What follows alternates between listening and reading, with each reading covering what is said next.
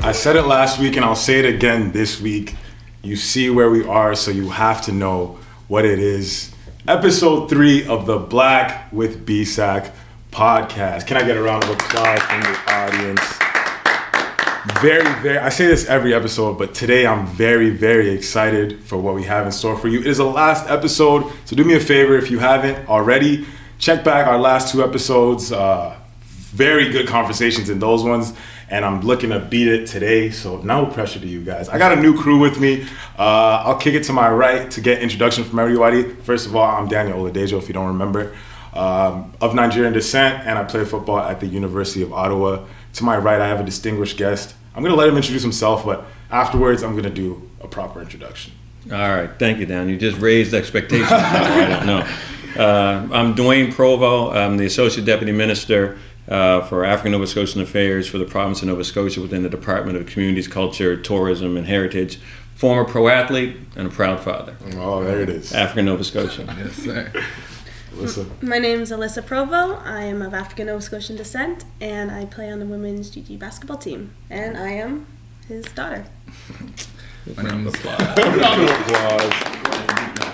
My name is A K Ismail. Um, I am from Somali descent. And I play football for the University of Ottawa.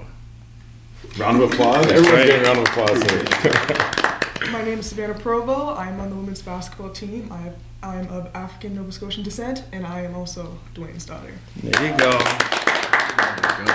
So, I mean, if you haven't put it together by now, we have three Provos on the podcast today. I mean, Alyssa and Savannah, both accomplished women's basketball players here at the university, still looking to accomplish more. We're looking for a championship this season, and accompanied by their dad, Dwayne Provo. And that's the reason I'm so excited for this episode. I mean, if you see, I'm going to share the bio with you, and you're going to put together, I mean, this is a, a an all-time resume I'm looking at here. All right, Dwayne Provo is the current Associate Deputy Minister um, of, what is that, the African Nova Scotian Affairs, Communities, Culture, Tourism, and Heritage. Born and raised in the community of North Preston, which is Canada's largest Black community. Dwayne has a Master's of Education from Mount Saint Vincent, Vincent University and a Bachelor's degrees from Saint Mary's and Dalhousie. Dwayne has a background in education and served as a Provincial Regional Education Officer, advising governments on issues affecting African Nova, Nova Scotian learners. Also worked as a Provincial School Health Coordinator and Executive Director of the Black Educators, Educators Association of Nova Scotia. He served on national and international education committees, including with the World Health Organization. That's a big deal. International School Health Network, Canadian Teachers Federation, and National Alliance of Black School Educators. Dwayne was appointed the Associate Deputy Minister of African Nova Scotian Affairs in October of twenty twenty-one. Now that I've given a proper introduction, can we get a round of applause for Mister Dwayne Provo, joined here by his two daughters. So, we're going to get things rolling. Today is really just the Dwayne Provo episode. That's what we've called it, the Dwayne Provo episode. We got to appreciate Black greatness when we, when we, whenever we get the chance. Uh, it's something we've talked about in our last two episodes. Our last episode, if you recall, was called Black in Academia. And what better way to continue and build on that conversation than having a distinguished Black academic here today. So we're going to start, really, the Dwayne Provo story. We're going to start with the early life. We mentioned he was born and raised in North Preston, Nova Scotia. Dwayne, what was that like? Well, look, it's uh, it's something that a lot of folks, um, at least in Canada, if you're of African descent, don't get an opportunity to experience. Mm-hmm. So growing up in an all-Black community, mm-hmm. um, you know, all-Black school, um, you know, I think uh, had a lot of pros for us, a lot of pros, very few cons, but um the one thing was that we, the folks that we went to school with were also our friends, but we didn't have to deal with those nuances that, you know, in, in schools where folks were, you know, are concerned about racism, concerned about all these things. That just nece- wasn't necessarily, necessarily something we had to deal with. It was really basically, you know, the community was the community. When you're young, that's all you know. Mm-hmm. So um, it was good to, to see that. Now, what we did notice is that, you know, a lot of the folks that were in front of us may not be reflect, were not necessarily reflective of us, which was another thing, but we did have some members of our communities that were in front of us, which made a big difference. So Um, growing up uh, right until grade four or five, not heading out of the community until grade five, um, you know, you're really isolated. You're allowed to get some of your early learning done in a way which was really in a safe safe environment, right? So, um, you know, that that does have some of its some of its pros that way. Uh, but then the integration piece, we were able to do that once we moved out. Um, that was a big piece for me. Mm-hmm. Um, those are friends till today. Uh, our community is our community. So when you say where you're from, you know, North Preston, whoop whoop, you know, we do that. And also son of East Preston. So we'd spend all of our weeks in the weekday in North Preston, and then my mom's from East Preston. So we were in East Preston, was one of the second or third largest black communities and the historic black communities in the country. So coming from that, um, we had our our own way of doing things, and we looked out for one another in a way that, uh, you know, um, in a way that um, black communities do, right? Yeah. I mean, uh, that's really what it, what it is, and still what it is to this very mm-hmm. day. So that's uh, that's the small educational piece of it, but yeah, uh, yeah so that's uh, that's the very beginning. The school piece is seeing everybody, doing all that, um, but growing up's been uh, in that community's been uh, it's been something that.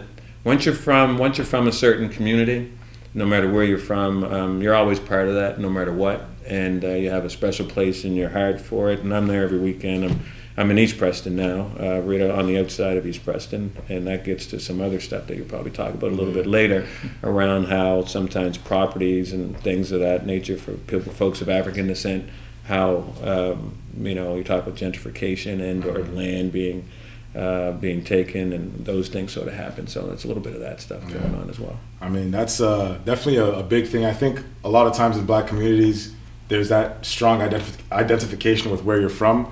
I know yeah. for me personally, being of Nigerian descent, yeah. I was born in Nigeria, but I haven't been back in a long, long time. But when people see my last name, especially people from kind of my tribe, the Yoruba tribe, mm-hmm. they know right away, oh, he's, like I, I'm selling my, yeah. subletting one of my, or my room right now, and someone messaged me like, oh, I'm trying to sublet or whatever. I get on the phone with him, and he's like, oh, you're Yoruba. And then he starts speaking to me like, oh, like we've been friends for a long right. time. That's There's right. that really strong identification with kind of where you're from, your roots, and things like that. So, uh, A K, you mentioned you're Somali, and you were born and raised in Ottawa, right? Yeah, born and raised so in Ottawa. So do you kind of have a, a strong identification with your community in Ottawa or where you grew up, your neighborhood type thing? Yeah, one hundred percent. I think... Um it happens a lot when I just kind of see a fellow like Somali, you know, they'll be asking like the same type of thing, like your tribe, where you from, mm-hmm. you know what I mean? And there's also like where, if you're a lander or like a non-lander, that's another thing. So it's like, for example, when I'm working at Movadi and I'm at the gym and, uh, you know, I see a Somali guy that I've seen before, it's always like salam, which is like yeah. dab him up, give yeah. him a hug, and so I'm like, you know them? I'm like, not really, but I've seen them enough times, you know what I mean? So, exactly. You know, same thing with like the aunties that come in. It's the same type of thing. It's always like the most respect, you know, so same type of identification. Yeah. You know? And then for Alyssa and Savannah, having that, your dad being that uh, connected to his kind of community and upbringing, things like that, how do you think that's kind of rolled over, played over with your lives and your identification with where you grew up? You can kind of give your backstory as well, where you grew up, um, how you identify with things like that, and then also... Um, what having a dad from North Preston, the largest black community in Canada, uh, was kind of like growing up. I mean, well, we grew up, like you said, we grew up outside of northeast of North Preston mm-hmm. due to, you know, everything that's happened. Mm-hmm. So we didn't necessarily grow up within the the largest black community in Canada. We yeah. grew up right outside of it. Yeah. We went to the same schools. Our schools were mostly black right. up until, you know, a certain a certain age mm-hmm. or a certain grade. But um, still, you still, I still feel deeply like I am from North Preston, yeah. I'm from East Preston. Mm-hmm. Even my mother's side, I'm from Dartmouth. Like, yeah. I yeah. am, you know, I am a, uh, a prodigy of uh, African Nova Scotian mm-hmm. descent. Doesn't matter where it's from, yeah. all over. Yeah, I just wanted to add on also, like, since our grandparents from there, lots of family is in um, North Preston, yeah. so we just spend lots of time up there on Sundays, on weekends, just... You, it feels like home. Like yeah. when I, when people would ask like, "Where are you from?" I wouldn't really say like Lake Echo. Like yes, I was, I live there. Mm-hmm. That's like the address. But like North Preston, like that's the community that I feel like I belong with. Yeah, and that's huge for like I was saying with Black communities having that strong it roots you, like it grounds you, like, you know, this is where my people are at, this is where I'm from. Like it, having that strong sense of identity rooted in where you're from, definitely huge. And um, like Dwayne mentioned earlier, he was a professional athlete, which is no small feat. Um, just wondering, did growing up in North Preston kind of uh, kickstart that journey, or how did you end up getting into kind of pursuing athletics professionally? Oh, that's a long story. That's so a long, how long is this podcast? How long is this podcast? I, uh, you, got a, you, got, you got a bit of time. You can dive into it. Give us the details. Uh, the the the, uh, the pro athlete thing is later on. Mm-hmm. Um, really, it became about uh, having a love of sport, yeah. just sport in general, and uh, and we learned in the ways that most, um, you know, in the backyards and, and doing things. Not um, not uh, the guys that would all suit up in all the hockey equipment mm-hmm. and at the rink down outside the community, but. It, you know, typically sports in which uh, didn't uh, didn't cost much yeah. that we could play ourselves. Yeah. So you know, basketball. You know, and you looked up to all the guys in the community. That was a big thing. The big tournaments in the community, and the older guys would you know have us you know make little teams, and we do do that stuff. And that was always a big thing uh, for us. But you know, we we played um, you know whether it's ball hockey and all that as well, right? I mean, hockey's Canada's thing, right? Yeah. So that's what we do. Uh, ball hockey, but it's on pavement, right? Mm-hmm. You know, we do, you know, what we do, we do make makeshift nets and all mm-hmm. that. So we did all of that, but also football. So we played football on the, you know, the fields, especially one up above where my mom and dad are on our property up uh, behind the house. And friends would come in, we'd play some football there. And then, but also we played on the roads, right? Yeah. So, you know, you get ten yards, you just do those ten paces. Yeah. so you, yeah, you do the ten pace and you take a rock, mark that first down line, right? And then you go again, right? That's what, so we did a lot of that. Um, and uh, that's really where sports started, but uh, for me. But we didn't really get into organized sport until I got into junior high school. Mm-hmm. And in junior high school, I was fortunate enough, uh, usually it didn't start until grade seven, but they allowed me to play at grade six. Uh, my brother played uh, as well, so I was able to. Uh, my first taste of that was playing, um, you know, volleyball. A little bit of volleyball, and I can tell you a little bit of that as we go. Um, and I was able to play volleyball, but also I had to play. You know, I had a chance to play touch football. Mm-hmm. My big brother, you know, he's only one grade ahead of me, right? Yeah. My big brother's on the team, so that was uh, that was that was fun. So I got a chance to play uh, with him a, a couple a couple years because he went to another school after. Um, I guess that goes back to the, what I'm talking about in terms of you said, what is that experience in the community? When you're in a marginalized community like we are, um, and then you tend to go outside of that community. One of the things for us, most people go to maybe two or three schools, their you know their academic yeah. you know uh, career um, from elementary to their public school career. But um, but for us, uh, so we did the first two years. We had two schools in our community. Uh, Allen W. Evans, we did from grade primary to uh, grade one. Grade two to grade four, we did at Nelson Winder, which is also inside. Grade five to grade seven, we did it at Ross Road, which is outside of wow. the community. Grade eight to grade nine, we did at Sir Robert Borden, which is further outside the community. Uh, grade ten, we did at the Bell Annex, which was um, just in Cole Harbour, right beside Cole Harbour Place. And grade eleven and twelve was at the Harbour Annex on the other side. Jeez. So there was a lot of transition, yeah. a lot of movement. Yeah. Um, you know, it's always hard to get consistency and stuff, but. Um, throughout that, we're all together, mm-hmm. right? The group of us from the community, so we're all together. Um, but that, uh, yeah, we're all together. I mean, in those classes where you do, back then they called them academic prep classes, you were fortunate if you had one or two, you know, people from our community that were even in them together, right? Mm-hmm. So, um, yeah, that, that was all part of it, but it gets to the athletics. So in the athletics, it was an opportunity for us to to do those things that we did on the uh, on the roads and yeah. in the fields, Uh, together in something that was somewhat organized, and we got to see some of our other friends because uh, we'd play against uh, neighboring communities. So we had relatives and cousins in East Preston and, and Cherry Brook, so we play against them. So it was always great to see them. I still remember my first year playing sport in grade seven and uh, uh, grade seven on the basketball team, playing in my. Well, I have a, a cousin. He was, I think, he was six foot seven in grade nine or something. Anyway, and he, I, I wish. And he, Danny's dream. But yeah, and I remember him in that first grade seven game dunking, and I was going, "Wow!" And I was like, "We're well, opposite team," but I was like, "Well done, well done." Anyway, but um, that was our first taste of real uh, organized sport. Yeah. doing a little bit of that, um, and and it was it was good. So I played a few sports that year, and fortunate enough, I was able to. I was athlete of the year that, that year, and then I moved on to Sir Robert Borden, and that's where I learned to I learned to win. Mm-hmm.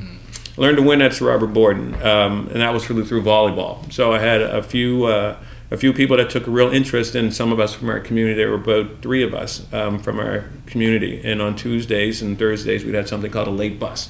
So that bus would take us to our community back and forth so we could stay two or three hours after school and get back, which allowed us to do some stuff. And um, and we had a couple teachers, one teacher in particular, Mister Reed, who took a, an interest in, in us and, and trying to make sure that we had um, you know, all the time we needed to develop that that, that sport. He was also the, the volleyball coach, so we'd be able to go in first thing in the morning. We set up stuff, get in early, learn some of that responsibility, but um, we were able to, to to you know be there after school and, and learn some of the fine uh, the fine art of playing volleyball. And I remember my um, it's funny because my first game and uh, that I played, I don't know if the girls even know this one, is that so we played a team outside of the, the community in Eastern Passage, and and, uh, and I, I tout myself as a pretty decent athlete, but um, I didn't know much about the real game until we started to learn. But I remember my first game.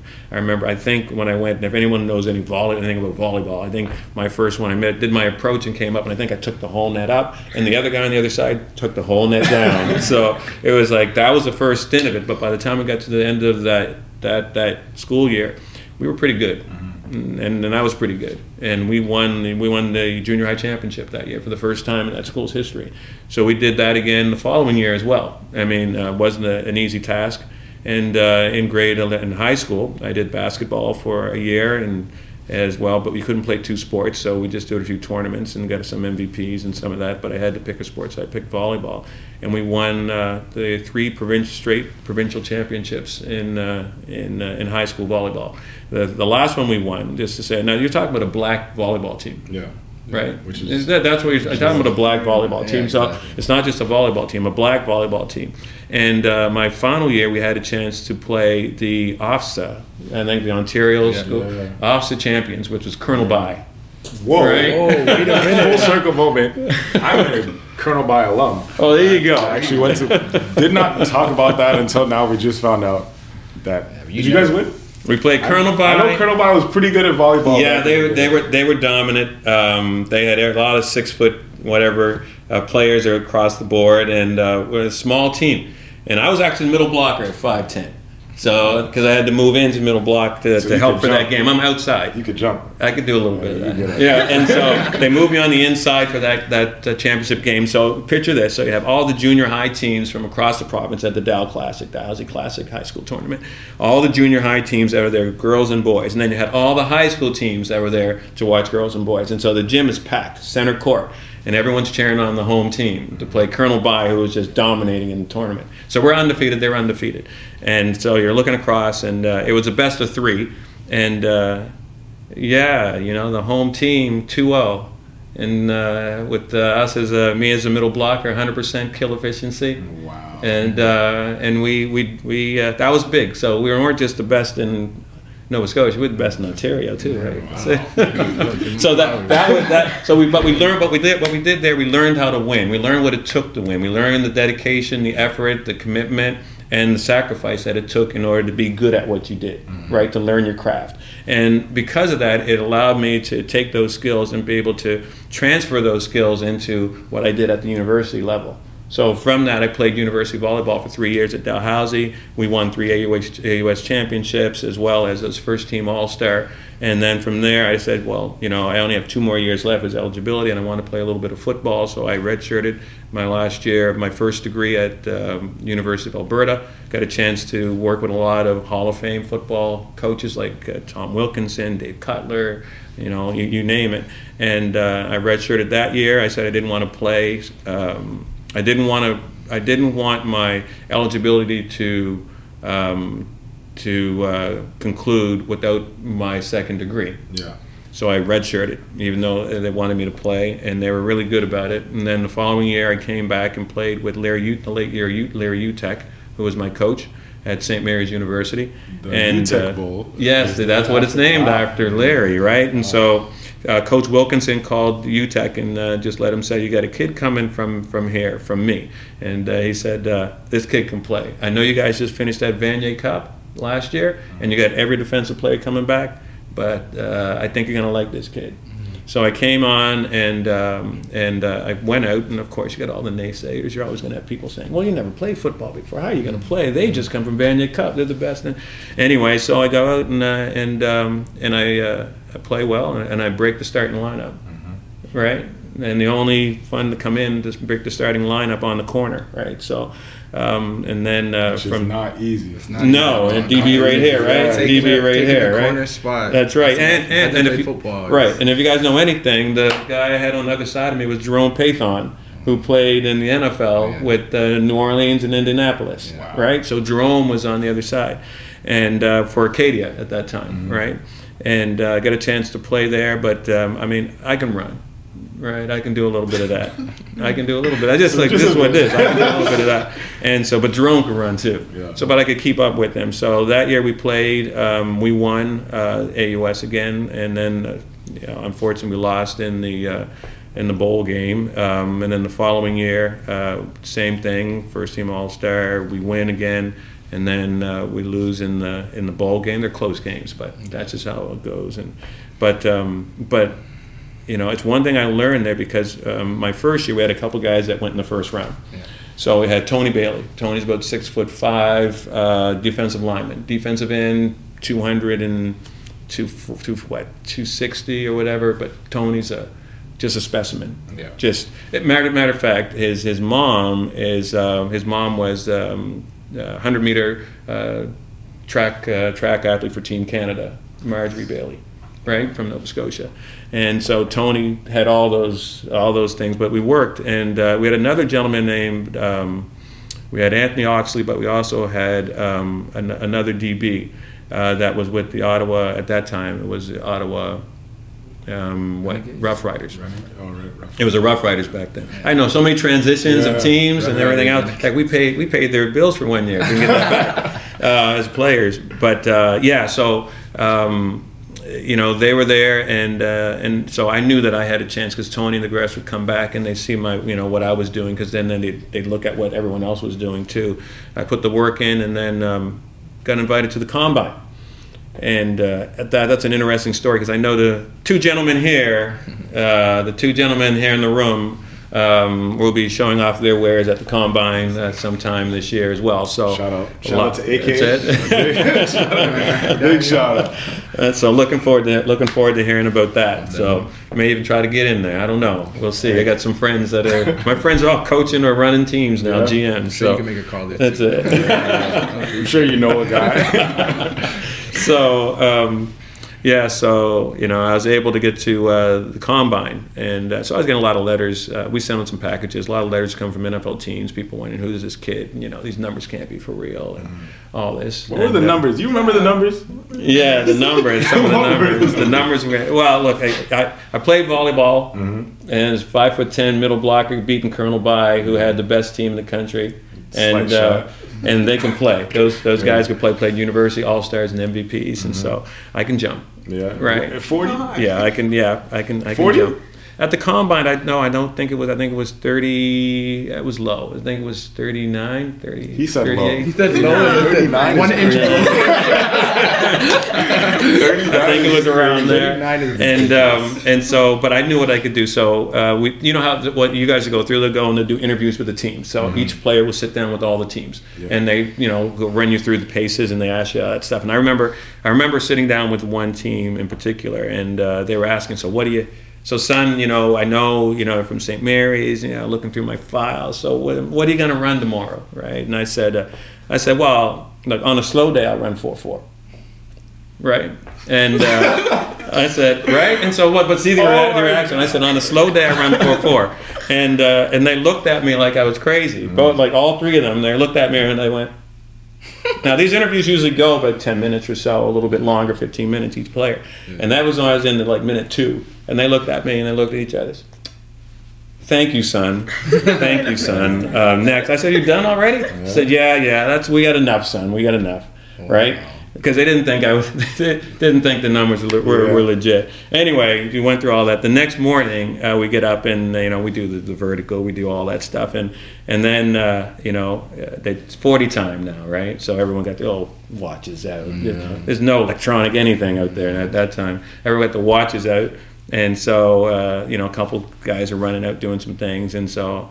I, I I get out and I run and, and as I get past the line I see all eight teams running behind me, right? And they're like they're like, "Is that the fastest you ever ran, son?" And I said, "No," I said, "on a slow day I run four four." Some of them had it. I ran a four thirty-six. Oh my right? God. four thirty-six, some had four twenty-eight, and oh I said uh, four twenty-eight. Wait, the guys were not the clock. That was a clock time. We though. Can't gloss but, over that. four twenty-eight is insane. So it's funny though. Um, the team that said that gave me the two minutes, mm-hmm. and he lasts to this day. Rambo used to. Do, I, I, Dan Rambo. Um, when I after I got drafted, he laughed about it the whole time. I went in the first round with Saskatchewan mm-hmm. with uh, Dan Rambo and the wow. guys that dismissed me for the first round. The guy that dismissed you after yeah, two minutes. Yeah, because I said I just I'm just you know okay uh, uh, from our just uh, telling the truth, mm-hmm. right? Small town country boy just telling the truth mm-hmm. about what we can do. Because but I put the work in, so I knew what I could do. Yeah. So it wasn't a guess, mm-hmm. right? Yeah. It wasn't a guess.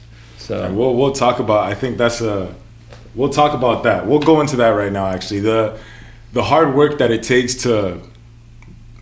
I mean, out of that long list of accomplishments that he's had, I'm sure um, in this room we also have our little accomplishments, little M V Ps. And I never played volleyball like Colonel By, but I, I won a championship playing football like Colonel By, and I was tier two. Okay, tier you, two. You don't have to talk tier about two. That. It was tier two, but we, we won, won a championship. A championship. He won, champ- he won tier one. Okay, whatever. I was finals M V P. Cool, whatever. But I'm sure we all have those stories, and but a lot of the time as Black athletes. Yeah. I think one hurdle that, maybe it's not a hurdle, but one kind of stereotype that's rooted in racism that we have to face is, oh, you're just fast because you're Black, or you're yeah. just strong because you're Black. And that's something that I've had to deal with because I could put up numbers in the gym and I've always kind of had that like yeah. raw strength and people just like, oh.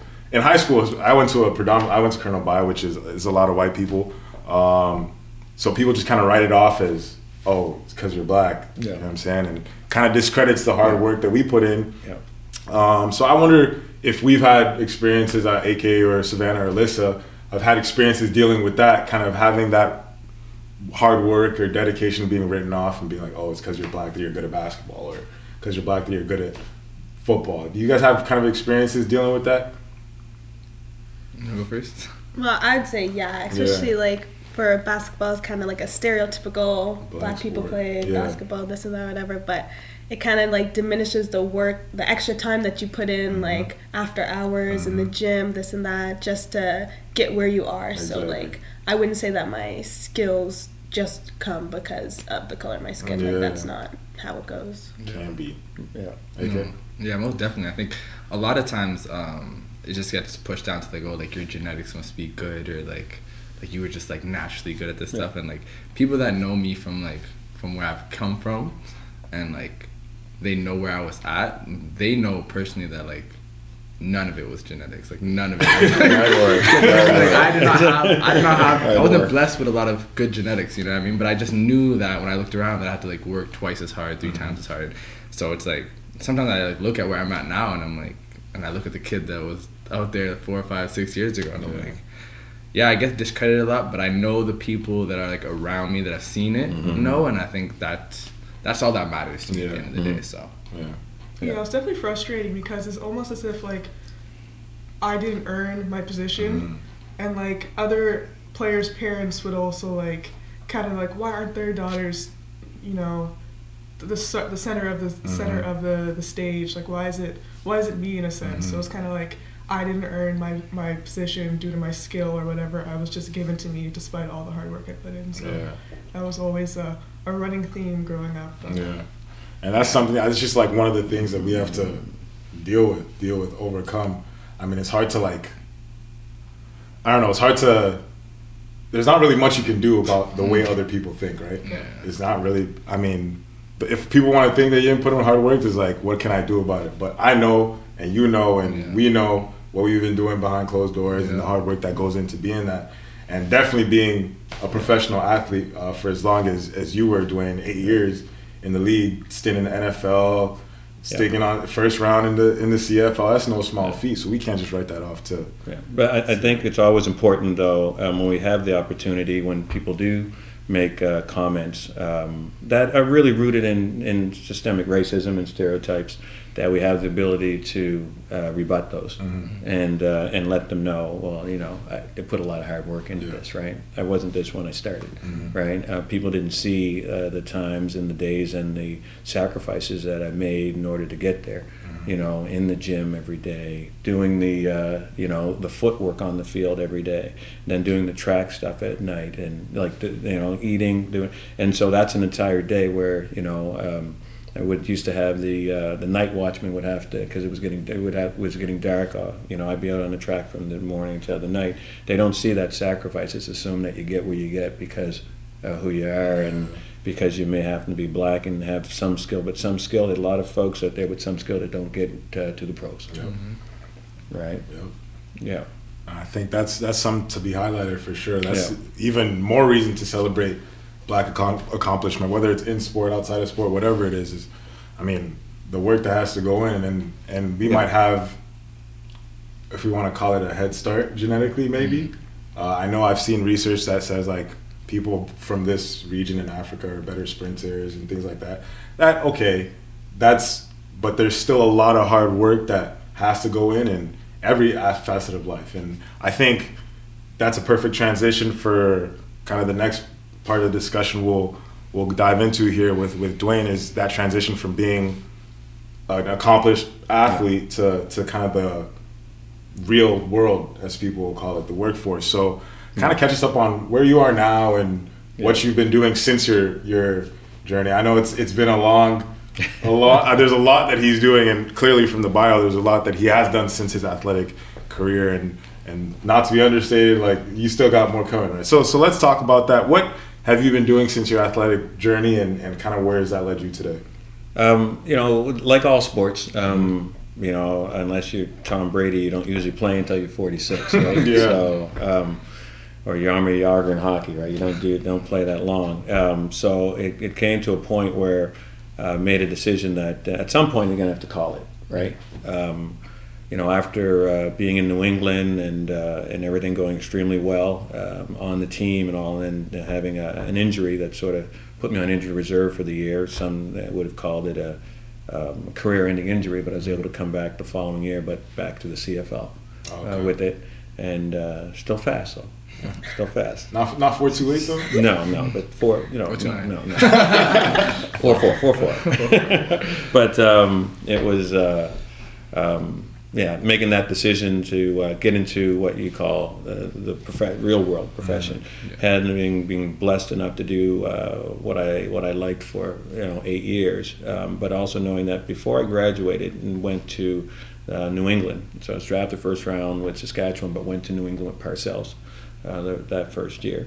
Um, I uh, I had two degrees. Mm-hmm. So I wanted to time it so that my academics um, were where I needed them to be. So I had a whole bunch to fall back on, and so um, knowing that I had that, and then taking a look at uh, at that time, I think our C F L cap was around two point five million or something like that. Now, but that was a that was I'm not certain if what that cap wasn't that much, right? Yeah. And in the big scheme of things, so it was a big difference between what I had in the N F L mm-hmm. for those years with Parcells and with Pete Carroll, um, and then um, what I had uh, in the C F L. So at some point, I had to make a decision, right?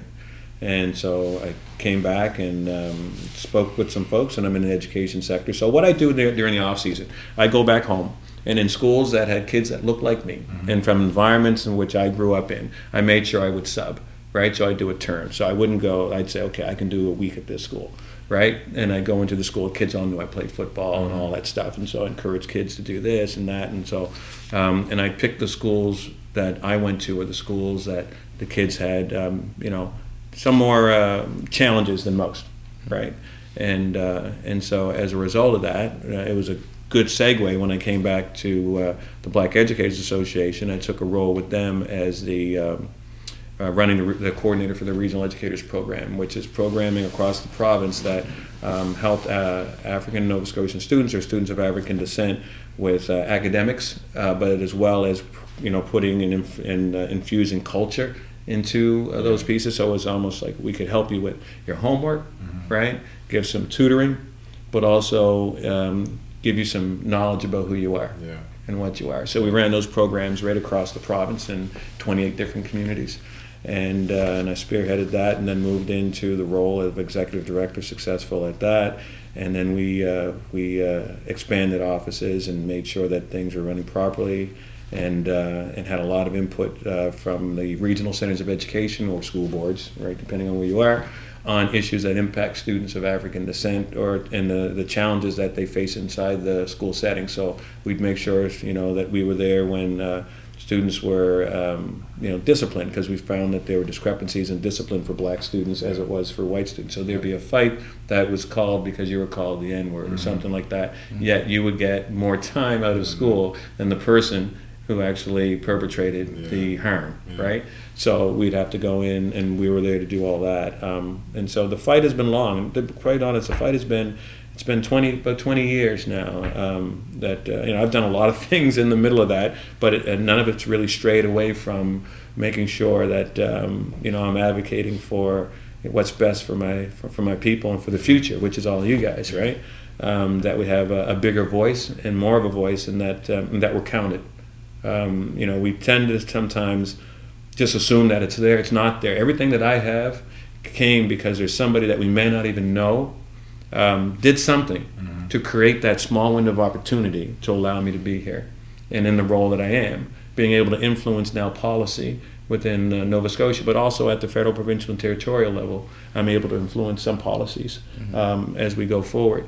Um, but that's because somewhere, some somehow, someone said something or did something mm-hmm. that created that small window along the way, and there's small increments. And you know, that person may not have gotten any credit for what they've done, but they stood up at some point. And because of it, you typically, when you stand up for issues that impact people of uh, African descent, Uh, marginalized groups, um, the reaction from those who may not be uh, reflective of that group is um, is one of, um, you know, they, they tend to then ostracize you yeah. to some extent, yeah. right? But you can see it, right? Yeah. And so there goes, he's going to talk about black stuff. Yeah. He's going to talk about, yeah. and so, you know, the reality is, um, you know, we need to continue to talk about it. Um, it's important to us, um, and and it shows itself in a number of ways. I mean, no one has to take a look at the uh, at anything but the, the news nowadays to find out how uh, we've uh, we're brutalized and uh, you know, traumatized um, across uh, North America, which also includes us. Sometimes we we're a great country, but sometimes we think that everything happens in the U S yeah. and it's not. It's here as well, and, and and in different ways, and sometimes not in different ways. Uh, so we need to be, make sure that we pay attention to those things so that we don't spiral more downward. And the only way we do that is to have those serious, hard conversations about what race really is, and, and, and talk about the marginalizations and the microaggressions that take place on a daily basis that folks have to actually um, endure. And when I say that, I mean, we talk about um, racialized groups and we talk about marginalization. Um, but when we're specifically talking about people of African descent, Um, our, you know, black is a um, is a disparity of health, mm-hmm. right? That's and it's been it's by it, it's been it's been deemed that um, uh, you know, by Health Canada. You know, it's not, you know, we know that uh, we face a lot of uh, a lot of adverse uh, consequences based on how we look, yeah. right? Um, and it's a reality. Uh, the idea is. Um, I'm never one to worry, worry about how people feel in terms of feel good. I can't. You can't count on people feeling good mm-hmm. in order to make a difference for, for, for folks of African descent, and even marginalized people to that extent. It's really about um, policy for me. So um, if you have a policy in place that keeps people, you know, that speaks to um, the marginalization, that tries to rectify the marginalization, but also have uh, consequences and accountability mechanisms built into it. That's how you change things, uh-huh.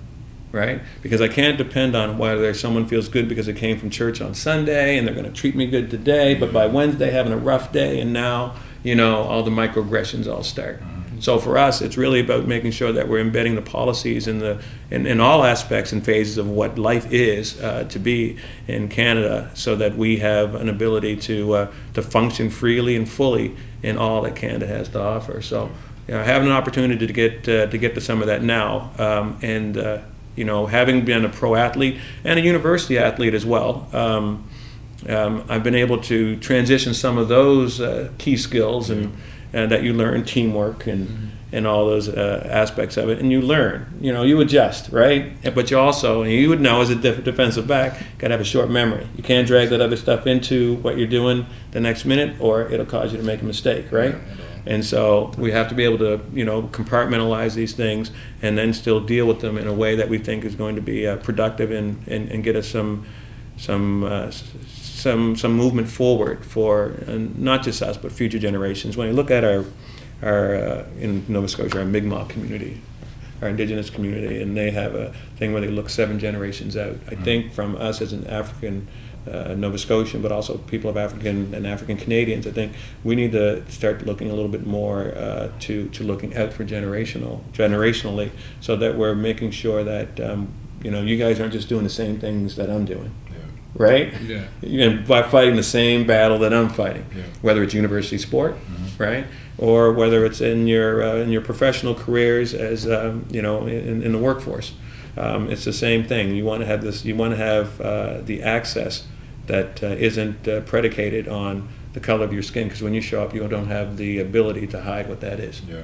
Right. Yeah. So I think one one big thing that you just mentioned is the generational aspect of it. Yeah. I think this is a fitting conversation for I mean for this setting. So you're there's battles you fought um, in your time professionally, both athletically and in the workforce, that you were hoping that your daughters wouldn't have to fight uh, today. So I'm just wondering what that looked like in the in the household, in terms of education, in terms of uh, kind of disseminating the lot knowledge that you had gained both firsthand and through your um, kind of career pursuits. Yeah.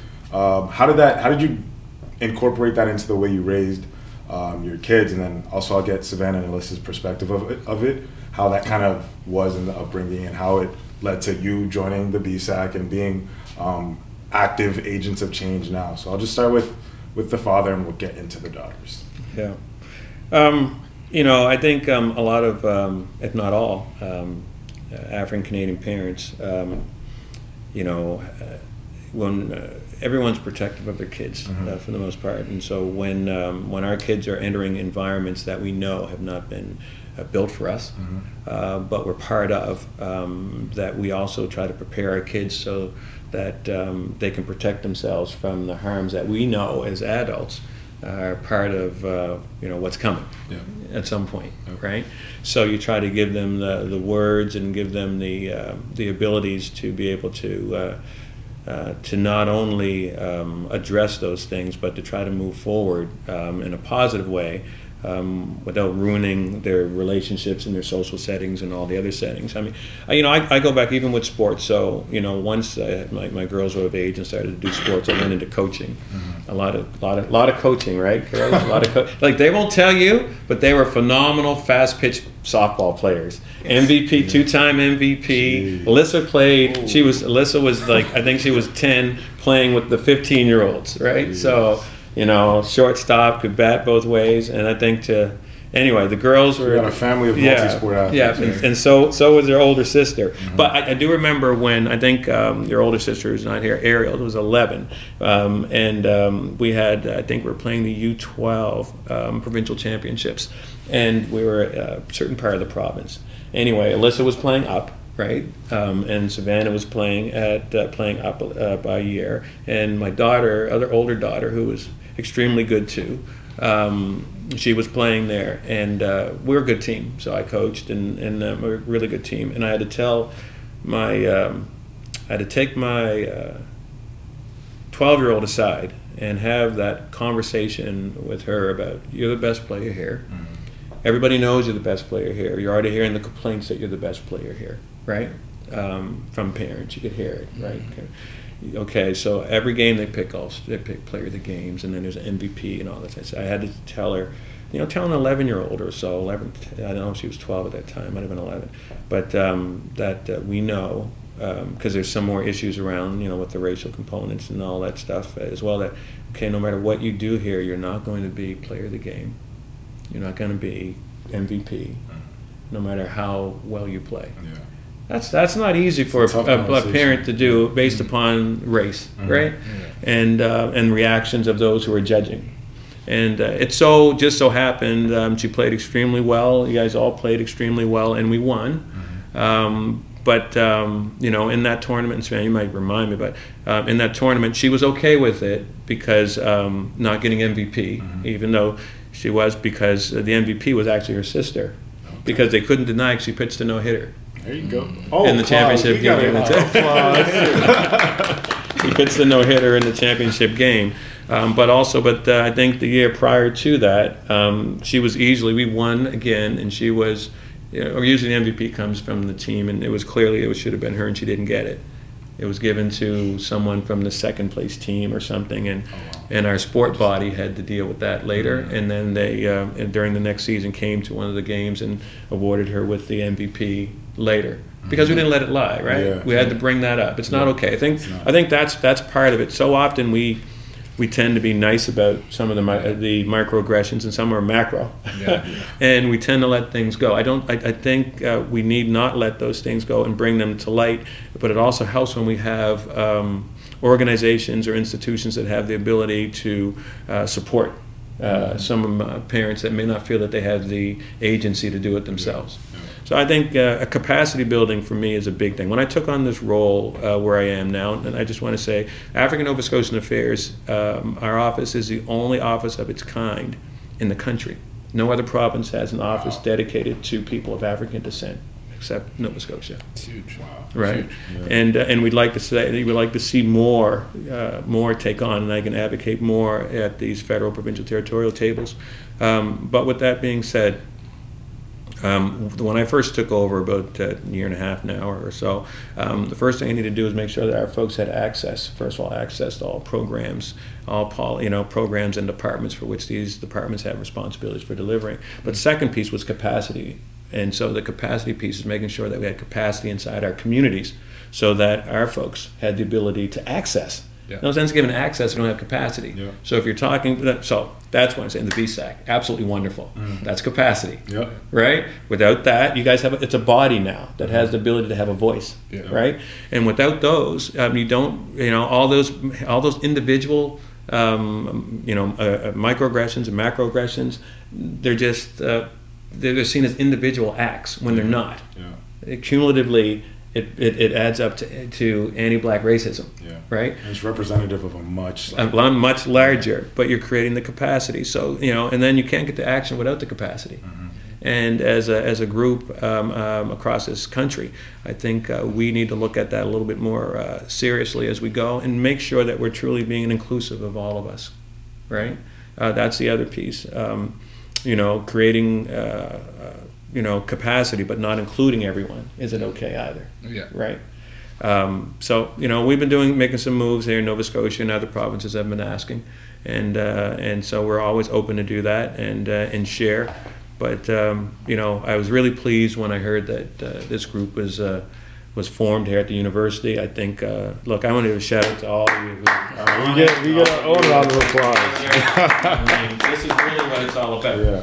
It's about the it's about the next generation. It's about you guys understanding the uh, kind of influence impact that you can have, right? Yeah. And it starts here, yeah. right? This is where minds uh, minds are developed, yeah. right? And it starts right here. So I'm very pleased to uh, to see this group going, and that's why I had no hesitation when my girls said, uh, you know, Dad, you know, you're going to be part of this. Absolutely, yeah, absolutely. I mean, they gave, they gave, they prefaced, like they told me, they told me that their dad was, like, he could talk and he was well spoken, and I was like, okay, cool, it'd be cool to have him on. I did not know that he was the Associate Deputy Deputy Minister of African Nova Scotian Affairs. So I was very excited to find that out. And, and I mean, like, just the wealth of knowledge that, that you have, both through experience and having being well read on, on these issues and things like that.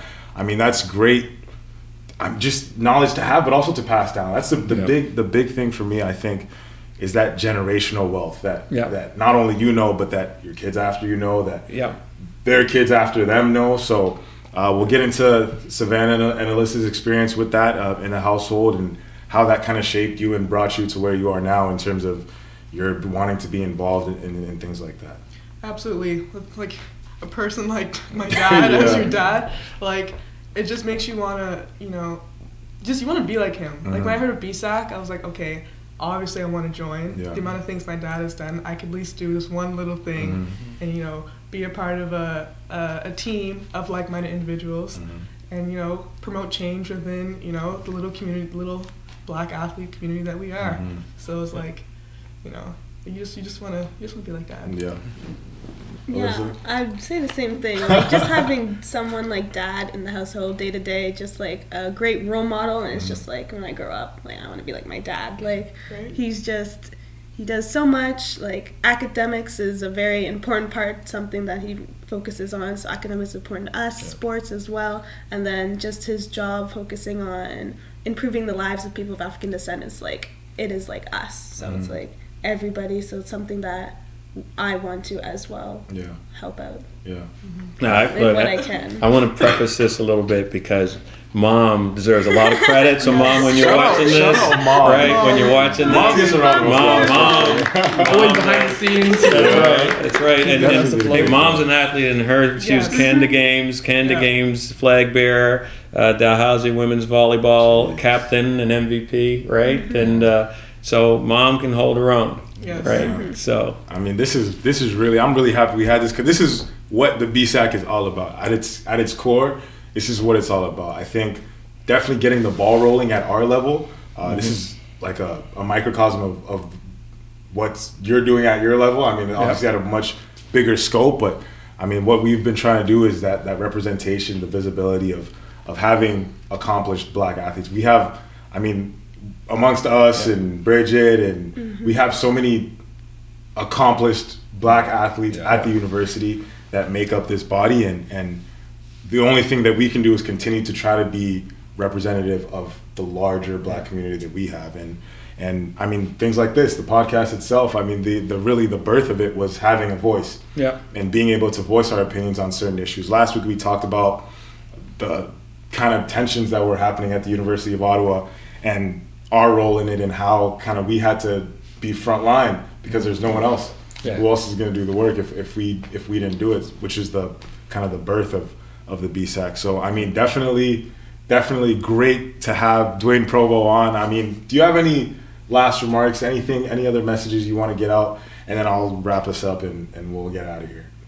Um, uh, probably because uh, it's uh, African Heritage Month. Mm-hmm. Um, uh, But I probably would say, um, you know, in, in relation to an inclusion and, and all those things that folks want to say, I want to talk about, and you hear a lot about it, uh, about it now, but the reality is, um, if we're truly talking about inclusion and inclusivity, uh, it's really about, um, you know, everybody has a part to play, mm-hmm. regardless as to who you are. So it's not about what black folks are doing. Mm-hmm. It's about what everyone's doing. What, what are you doing to make things better for not just um, you know uh, folks that are around you, but just in general to create that kind of environment that you would want for yourself. And so um, I guess I'll part on that, right? Yeah. So that'll be my parting. It's everyone's responsibility, and everybody has a part to play. And I just wanted to give a shout out. Um, also, this is absolutely wonderful uh, to be here, mm-hmm. right, um, with you guys from B S A C, but also the fact that we have some folks that look like us. Uh, that uh, are putting this thing together, yeah. and um, and and I'm I'm always a big proponent of making sure that um, that our voices are there in journalism and media and and and other, and other ways um, as well. So I was really pleased to, to see that. So you know, um, great big job. Shout out to B I A Media. He stole my line. He stole my line. I usually, I usually do the shout out to the end. I usually do the shout out to the end. I always appreciate B I A Media, man, for putting this thing together and helping us get our voices heard. I mean, you can't be heard without the microphone, right? Absolutely. You can't heard without, be heard without the microphone. So definitely big shout out to B I A Media for giving us the microphone and letting our voices be heard. Anyone else have any closing remarks? Y'all have anything to say?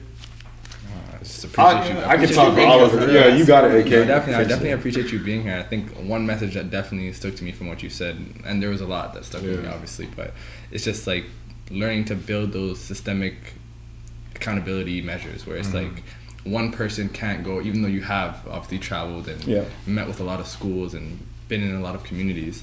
It's it's almost unfair to ask one person to do all that. Yeah. And it's like, we got to start thinking, like you said, seven generations deep. Where it's like, how can I build a system that's going to hold this entire community, this entire city yeah. accountable? Yeah. You know what I mean? And that's where you make changes in small spots over the country, over the city, over the you know province. So yeah, absolutely. Yeah, absolutely. Absolutely. Big round of applause. Big round of applause to my guests. This has been a great discussion. I mean, I think it's a perfect, perfect way to wrap up uh, the podcast. I mean, if you're watching, if you're listening, to word to Dwayne Provo, play your role. I mean, whatever it is, whether it's being kind, being generous, whether it's supporting a Black-owned business, whatever your role and, and wherever you can make an impact yeah. in that light of inclusivity and inclusion, make that impact and let your voice be heard, man. Shout out to the B S A C again. Yeah. Shout out to the B S A C for putting yep. this together, for being here. Everyone that's been on, everyone that's been on these episodes. Shout out to Stefan, to Callie, to Destin, to Adrian. Uh, again, shout out to B I A Media. This Black History Month, we've done a lot and we still have uh, a lot more to do, and we want to continue to do that over the years to come. So in any way you can continue to sh- support the B S A C, Uh, check our Instagram, B S A A C, B S A A C dot U O, uh, YouTube, Spotify, and any way you can support, we really appreciate it. But until next time, guys, it's been great. See you next time. Big round of applause Bye. to take us out.